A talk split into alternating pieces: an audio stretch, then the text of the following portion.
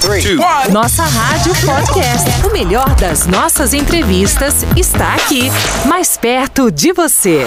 A gente vai falar agora com a doutora Juliana Tomé Gasparin. A doutora Juliana é fisioterapeuta, especialista em reeducação funcional da postura, olha ali, da postura do movimento, mestre em neurociência e comportamento pela USP, neurociências, melhor dizendo. Ela trabalha com atendimentos clínicos de pacientes com queixas de dor ou que buscam melhora na postura. Aliás, Eli, você tem uma boa postura? Olha, a gente, é isso que eu ia falar pra você. A gente que trabalha ou muito tempo sentado, que é nosso caso, ou muito tempo em pé, que é o caso de muita gente que está nos ouvindo agora.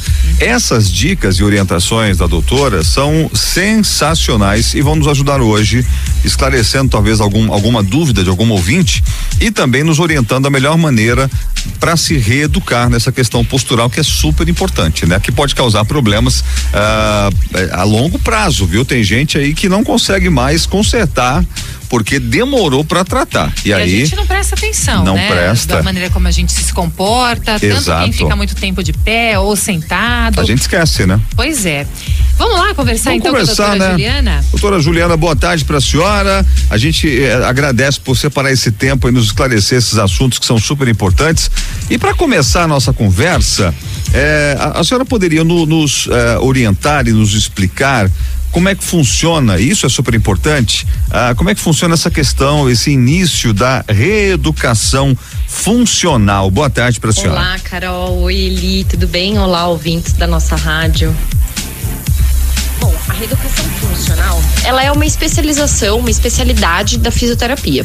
E a gente diz que essa especialidade, ela une alguns conceitos, algumas áreas, na verdade, da fisioterapia. A ortopedia e a neurologia. Certo. Então, a gente usa alguns conceitos de biomecânica e alguns conceitos de controle motor para entender o nosso paciente como um todo. Então, a reeducação, ela nada mais é do que isso, uma especialidade onde a gente olha o paciente de forma global, de forma integrada, analisando não só os componentes físicos, mas também os componentes neurológicos. É um trabalho muito mais dinâmico. Então, muitas vezes a gente até analisa o paciente, né, parado, mas a grande maioria a gente vai analisar o paciente fazendo alguma coisa, fazendo alguma função, algum movimento. E o tratamento dos exercícios, né, também, eles são bem específicos para tratar a queixa, a função do paciente. Tá vendo? Aproveitando também, doutora, a criançada agora, né? Agora e sempre, na escola. Você pensa que é só velho, né, que tem problema, a gente, né? Só a gente fica ali com aquela dorzinha na coluna, né? Ele levantou agora há pouco e falou, eu já não tô mais com a idade.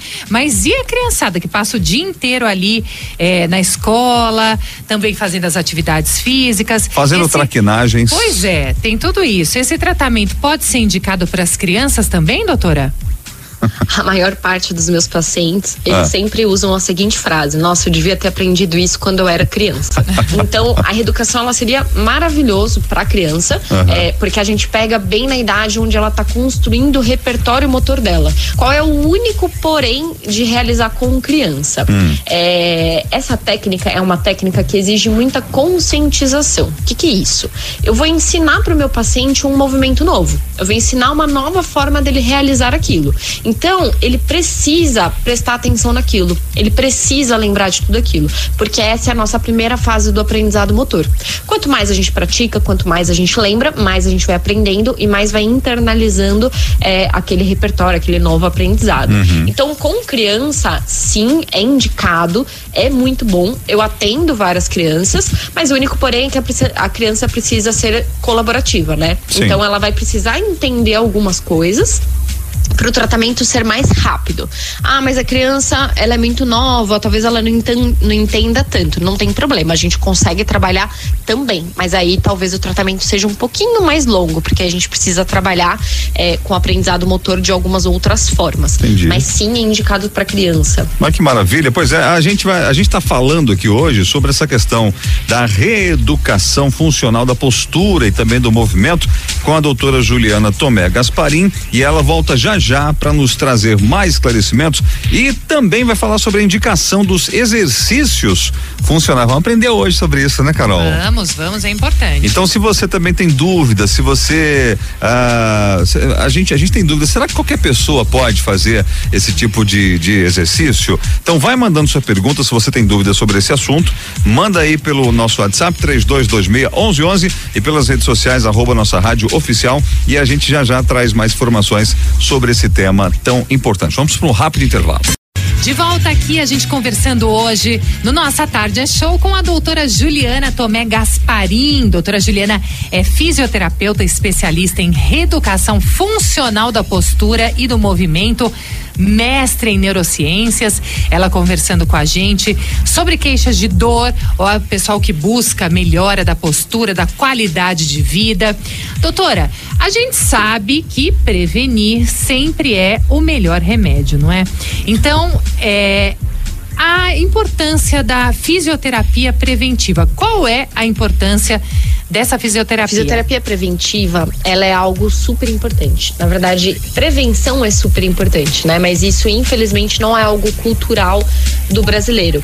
Eu costumo dizer que a dor, exceto quando acontece algo traumático, né? Aconteceu algum acidente, alguma queda ou algo do tipo, mas as dores que aparecem sem ter nenhuma causa específica, elas poderiam muito bem serem prevenidas. Então, muitas vezes, padrões de movimentos que são mantidos, com o tempo eles podem fazer com que apareça lá no seu exame de imagem alguma tendinite, alguma artrose ou alguma coisa desse gênero, e isso vai estar bem associado com a dor. Então, quando a gente vai para fisioterapia, mesmo sem ter a dor, o que a gente consegue fazer? Um rastreio de que músculos que a gente precisa trabalhar. Olha, né? Então, o paciente ele mantém uma postura assim, ou faz um movimento assado. Então, a gente entende que isso vai gerar uma sobrecarga e que a longo prazo pode levar a alguma lesão, alguma dor. E aí a gente consegue trabalhar prevenindo tudo isso, né? Então, a gente trabalha os músculos necessários, trabalha essa questão do controle motor, da programação motor e por aí vai. Então, a gente consegue ao longo do tempo prevenir tudo isso, e inclusive não só dor. Então, assim, se a gente pensa ao longo do tempo em tudo isso, se a gente faz exercício, se a gente cuida do nosso corpo, com certeza a gente vai conseguir ter uma velhice saudável. Tá vendo que é o melhor cuidado, prevenção.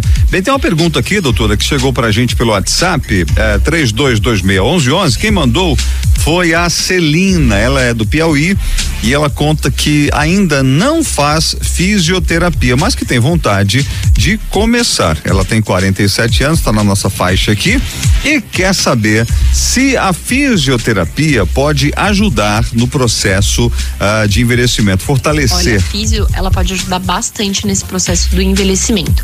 Então, quando a gente envelhece, a gente acaba perdendo muita coisa, né? A gente perde mais massa muscular, a gente perde mais massa óssea, a gente perde o nosso tempo de reação, então o nosso equilíbrio vai ser prejudicado também. E tudo isso tem como a gente prevenir, né? Ou tem como melhorar tudo isso através dos exercícios que sejam bem específicos, né? Por isso que é legal a gente sempre fazer com o fisioterapeuta, principalmente o idoso. Não que a musculação ou com outro profissional, como educador físico, não seja bom, não é isso. Sim. Mas aqui no idoso a gente não pode focar só na massa muscular, mas a gente tem que focar nessa parte de equilíbrio também. Então, a fisioterapia ela vai ser super importante para esses quesitos. Então, um idoso que faz fisioterapia, ou inclusive, o que seria o ideal, né? Uma pessoa que é um jovem, mas que já faz pensando nesse processo do envelhecimento, né?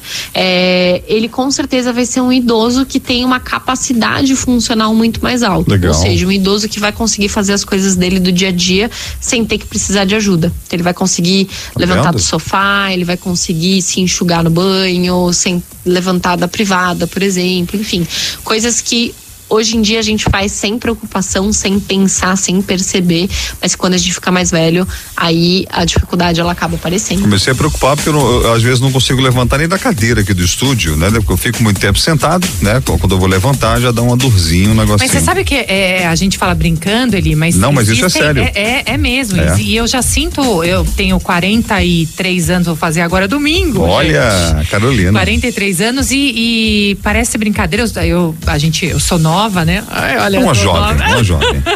profissional, mas assim, a gente sente mesmo, depois Sim. que passa dos 40, gente, é só ali, né? Só a gente vai ficando crocante, abaixo. Mas vai ficando crocante com a idade.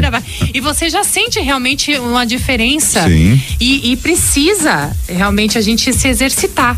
A gente esse acompanhamento profissional o corpo sente necessário. Falta. Sim. A gente brinca, mas o corpo sente falta. Agora, doutora, é muito comum, falando até nos exercícios, as atividades e tal, a gente vê as pessoas se alongando antes de começar as atividades físicas. Essa é uma grande dúvida. Né? Mas o alongamento é indicado apenas antes de começar os exercícios? Tem gente que faz antes, tem gente que faz depois, né? Qual que é o melhor caminho? Fala aí, doutora. Na verdade, Carol, o alongamento, ele não é indicado antes dos exercícios. Tá vendo? Né? Isso é um conceito que traz muita dúvida, né? Mas vários estudos já mostraram que quando a gente faz o alongamento antes do exercício, a chance da gente se machucar, ela é muito maior. Nossa, tá vendo? Quando a gente vai fazer um movimento, a gente precisa que o músculo contraia. E é mais fácil ele contrair se ele já tiver uma leve ativaçãozinha. Se ele já tiver um pouquinho contraído. A gente chama de contração basal, né? Então, se ele já tá com uma contração levezinha, é mais fácil dele contrair um pouco mais para fazer o movimento. Quando a gente alonga antes do exercício, a gente tá relaxando toda aquela musculatura. Então, a gente tá trazendo um grau a mais pro nosso corpo na hora de contrair aquele músculo, né? Então, Sim. o tempo de resposta de contração, ele vai ser um pouquinho mais demorado. E aí, isso tem mais chance de desenvolver alguma lesão, o paciente se machucar durante a atividade física. Então, o alongamento, ele não é indicado antes, tá? O alongamento, ele é indicado depois do exercício. E qual que vai ser a função desse alongamento depois do exercício? Evitar aquelas dores musculares pós atividade física. Olha, excelente essa orientação. Isso, tirar essa dúvida, né? Porque a gente, desde que chega, claro, com algumas orientações de profissionais da área da educação física, mas às vezes a pessoa orienta primeiro, faz um alongamentozinho antes de começar, tá? A gente vê muita gente fazendo isso, até em academias ao ar livre, muitas vezes chegam lá as pessoas de um pouquinho mais idade, até os mais idosos que vão fazer, vão lá se alongar antes, tá? A dica aí, só pode se alongar depois das atividades, tá certo? Até porque o corpo tá mais quente, né? Exato. Aquela, músculos aspas, né? Ativados, melhor assim. Daqui a pouquinho a doutora Juliana volta com mais dicas sobre a correção postural. Será que é importante corrigir a postura? Pois é, continue mandando suas perguntas pra gente. Já a doutora Juliana responde aqui na nossa rádio. O nosso WhatsApp é o 32261111 e o Instagram @nossa rádio oficial. Bênção de Deus também esse bate-papo de hoje, né, Carol? Que como tá tirando dúvida da gente aqui sobre essa questão postural. Estamos conversando com a doutora Juliana Tomé Gasparin, que é fisioterapeuta especialista em reeducação funcional da postura e do movimento. E é também mestre em neurociências e comportamento pela USP. Está nos ajudando hoje a entender um pouco mais sobre esse assunto, que é muito comum para muita gente, mas também é novidade para outras tantas pessoas.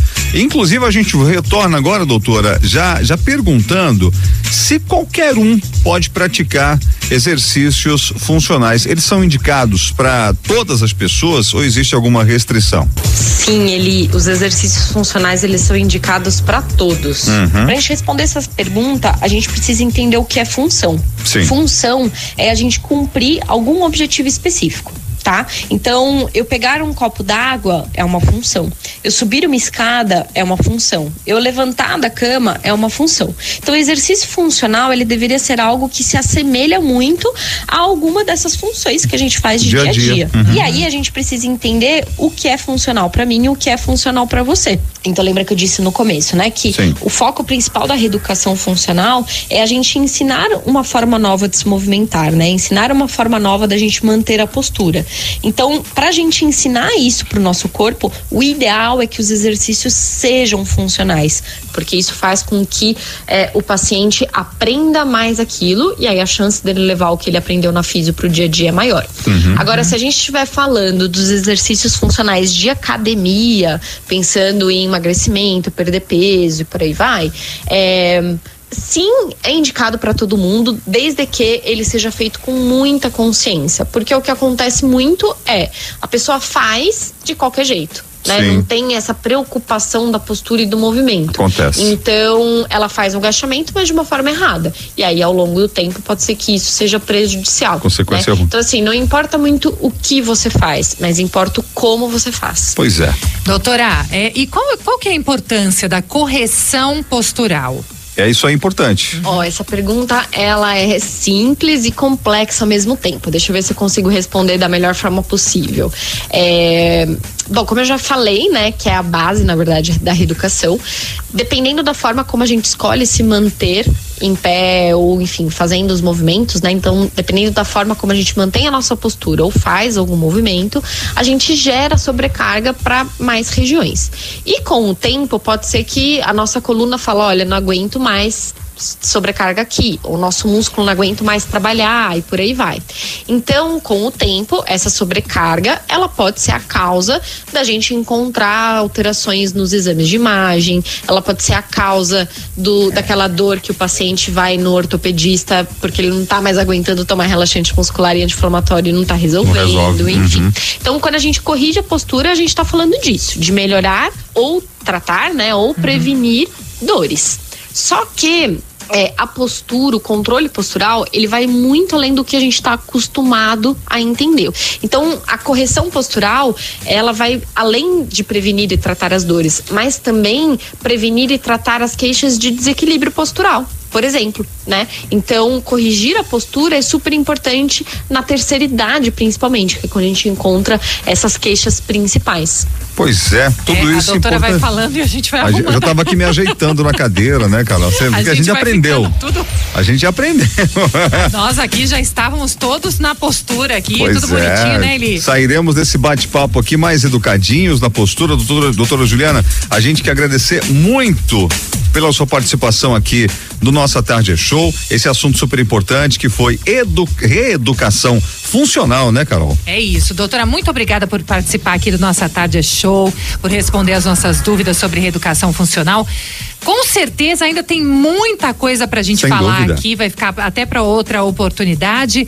E deixa pra gente os seus contatos, como que a gente pode encontrar você, doutora, nas redes sociais? Como é que acha a doutora? Fale pra gente. Se alguém tiver interesse e quiser saber um pouco mais sobre o assunto, tirar dúvidas, enfim, bater um papo, pode me seguir nas redes sociais, eu tô lá no Instagram, @postura.movimento. E é isso, muito obrigada pelo convite, foi realmente um prazer estar aqui com vocês, respondendo a todas as perguntas. Obrigada. Viu, mais uma vez, conversamos com a doutora Juliana Tomé Gasparin, fisioterapeuta, especialista em reeducação funcional da postura e do movimento, e também mestre em neurociências e comportamento pela USP. Nossa Rádio Podcast, o melhor das nossas entrevistas está aqui, mais perto de você.